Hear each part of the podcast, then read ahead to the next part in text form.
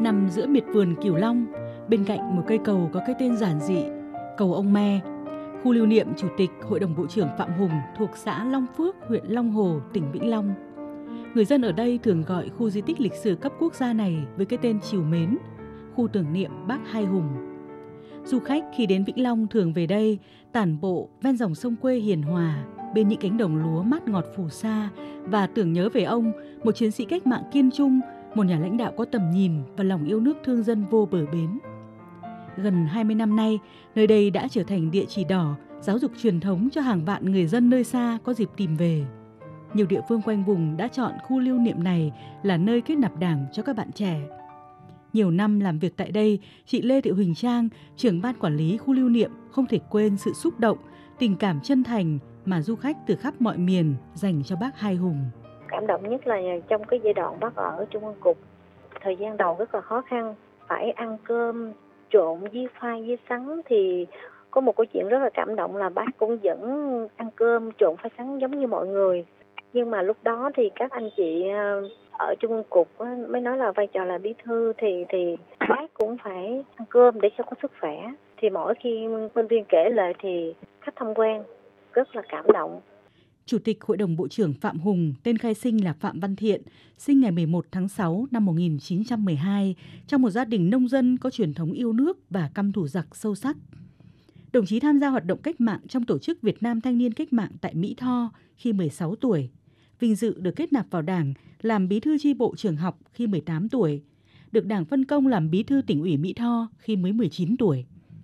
Khi đang tích cực lãnh đạo nhân dân đấu tranh chống thực dân Pháp và chế độ phong kiến, ngày 2 tháng 6 năm 1931, đồng chí bị thực dân Pháp bắt tại Mỹ Tho.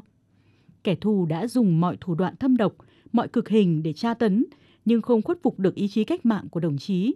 Sau hơn 7 tháng giam cầm, đầu năm 1932, chúng đưa đồng chí ra tòa đề hình ở Sài Gòn xét xử. Mặc dù không có chứng cứ gì, nhưng tòa án thực dân vẫn khép đồng chí 3 năm tù, 3 năm quản thúc và đưa về Mỹ Tho giam giữ.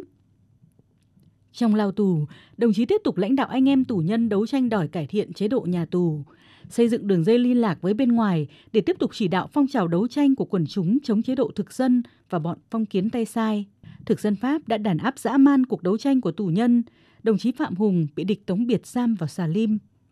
Ngày 20 tháng 9 năm 1932, tại Mỹ Tho, thực dân Pháp đã mở phiên tòa đại hình xét xử những người chống lại an ninh công cộng – đồng chí bị kết án tử hình và đưa về giam ở xà lim án chém khám lớn Sài Gòn. Gần 15 năm trong tù đầy, trong đó 12 năm bị thực dân Pháp giam giữ ở nhà tù Côn Đảo, địa ngục trần gian tàn bạo của chế độ thực dân. Đồng chí đã thể hiện khí phách cách mạng cao đẹp, kiên cường, dũng cảm, sẵn sàng chiến đấu hy sinh vì lý tưởng cách mạng, là biểu tượng của tinh thần thép đồng chí đã cùng chi ủy, chi bộ lãnh đạo tù nhân đấu tranh quyết liệt đòi giảm nhẹ chế độ tù khổ sai, cải thiện chế độ sinh hoạt nhà tù, trực tiếp tham gia tổ chức nhiều lớp học tập văn hóa, học tập lý luận, nâng cao trình độ chính trị, củng cố lập trường tư tưởng, giữ vững lý tưởng và niềm tin vào tương lai của cách mạng cho các chiến sĩ cộng sản. Không chỉ là người chiến sĩ cộng sản kiên trung, đồng chí Phạm Hùng còn là nhà lãnh đạo tài năng và có uy tín lớn của Đảng và nhà nước ta – là một trong những nhà lãnh đạo có những cống hiến quan trọng, góp phần làm nên các chiến thắng vĩ đại của dân tộc ta trong thế kỷ 20. Với ý chí kiên cường, tư duy sáng tạo và nhiệt tình cách mạng, đồng chí được Đảng, Nhà nước tin tưởng, giao phó nhiều trọng trách trong cuộc đấu tranh giải phóng dân tộc, thống nhất Tổ quốc cũng như trong thời kỳ tái thiết xây dựng đất nước trong hòa bình. Trong công tác, thời chiến cũng như trong thời bình, đồng chí luôn thể hiện phong cách làm việc có tư duy độc lập, tự chủ của một nhà lãnh đạo tài năng nhà báo Hà Đăng, nguyên tổng biên tập báo Nhân dân, có ấn tượng sâu sắc về vị chủ tịch Hội đồng Bộ trưởng có nụ cười hào sảng, nhân hậu, hết mực lo lắng cho nhân dân, nhất là trong thời kỳ đất nước còn khó khăn, thiếu thốn. Lúc bây giờ là nói là miền Bắc thì đang ở trong tình trạng thiếu gạo. Ở miền Nam thì gạo nhiều nhưng mà lại là theo chế độ bao cấp cho nên cũng khó mà chuyển ra được cái phiên họp của cái hội đồng bộ trưởng phải bàn từ cái việc thực hiện ba chương trình kinh tế lớn, phân phối cái lưu thông, xóa bỏ ngăn sông cấm chợ, lo toan từ cái ăn, cái mặc cho đến cuộc sống an ninh của nhân dân. Tất cả nó đè nặng lên vai cái người đứng đầu chính phủ. Vậy mà trong các cuộc họp ấy đấy thì ta vẫn thấy ở vị trí chủ tịch hội đồng bộ trưởng, sự điềm tĩnh và cả cái nụ cười thì cái phiên họp đầu năm 1988 ngay sau cái Tết âm lịch, là một trong những cái phiên họp căng thẳng, rất căng thẳng nội dung chủ yếu là phải bàn cái vấn đề lương thực để cho miền Bắc và sau cái phiên họp này, đồng chí đã bay ngay vào cái thành phố Hồ Chí Minh với cái quyết tâm là giải quyết bằng được gạo có thể đưa từ miền Nam ra, và ở này để giải quyết được cái tình trạng thiếu gạo. Dưới góc nhìn của các nhà nghiên cứu như Phó Giáo sư Tiến sĩ Bùi Đình Phong, Học viện Chính trị Quốc gia Hồ Chí Minh, Chủ tịch Hội đồng Bộ trưởng Phạm Hùng là nhà lãnh đạo tài tình và uy tín, có khả năng xây dựng củng cố khối đại đoàn kết toàn dân.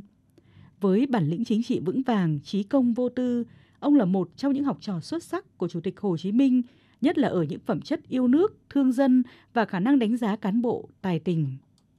Thì cái thương yêu con người của đồng chí Phạm Hùng nó thể rất rõ ở chỗ là thương yêu cán bộ. Ờ, đồng chí Phạm Hùng là một con người có thể nói là rất tin cán bộ, rất hiểu cán bộ. Và đồng chí nói ra là không tin cán bộ thì không giao công việc, mà khi để giao công việc thì phải tin cán bộ. Và vì vậy có thể nói là rất nhiều những câu chuyện kể lại khi đồng chí Phạm Hùng dùng cán bộ đó thì có thể nói là cái tấm lòng thương người và có một cái nhìn thấu được những cái mặt mạnh, mặt yếu của cán bộ cho nên là khi để giao nhiệm vụ nào cho cán bộ thì tất cả cán bộ đó đều hoàn thành. Nhưng mà cái điểm thứ ba tôi cho một trong những điểm quan trọng nhất là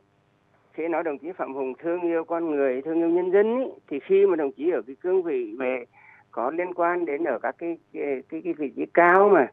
chúng ta biết là cái giai đoạn đấy là cái giai đoạn cách mạng chúng ta còn nhiều khó khăn lắm về mặt kinh tế thì có thể nói là cái tư tưởng tiết kiệm của đồng chí Phạm Hùng là hết sức quý giá đồng chí đã nói rằng là trong lúc đất nước còn khó khăn còn chiến tranh như vậy thì một cái đồng đô la của chúng ta là quý giá vô cùng thì những cái tư tưởng về thực hành tiết kiệm của bác Hồ đã thấm vào tư tưởng và hành động của đồng chí Phạm Hùng. Cuộc đời và sự nghiệp cách mạng của đồng chí Phạm Hùng là một tấm gương cao đẹp của một người cộng sản chân chính, học trò xuất sắc của Chủ tịch Hồ Chí Minh, suốt đời tận trung với nước, tận hiếu với dân. Tên tuổi của bác hai Phạm Hùng luôn sáng mãi cùng hậu thế như hình ảnh một nhà lãnh đạo kiên trung, khí tiết, chọn nghĩa, vẹn tình với đồng bào ruột thịt.